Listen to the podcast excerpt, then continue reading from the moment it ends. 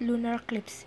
The lunar eclipse is an event of the sun, the earth and the moon lie on one line so that the shadow of the earth covers a part or whole moon.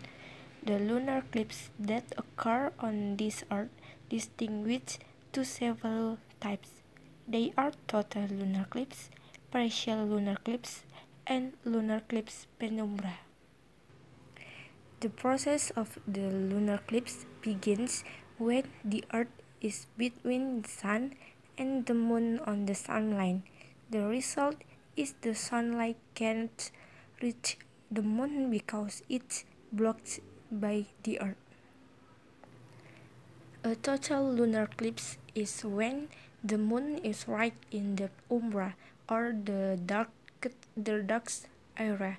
On a partial lunar eclipse, the Earth is not entirely blocking the Moon from the Sun, while the other half of the surface of the Moon is in the penumbra area.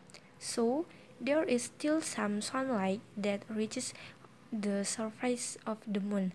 On the lunar eclipse penumbra, all parts of the Moon area in the penumbra, so the moon can still be seen with a gloomy color.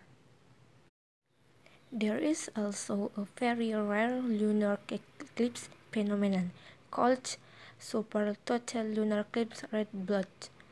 This kind of lunar eclipse occurs due at the time of occurrence of the total lunar eclipse.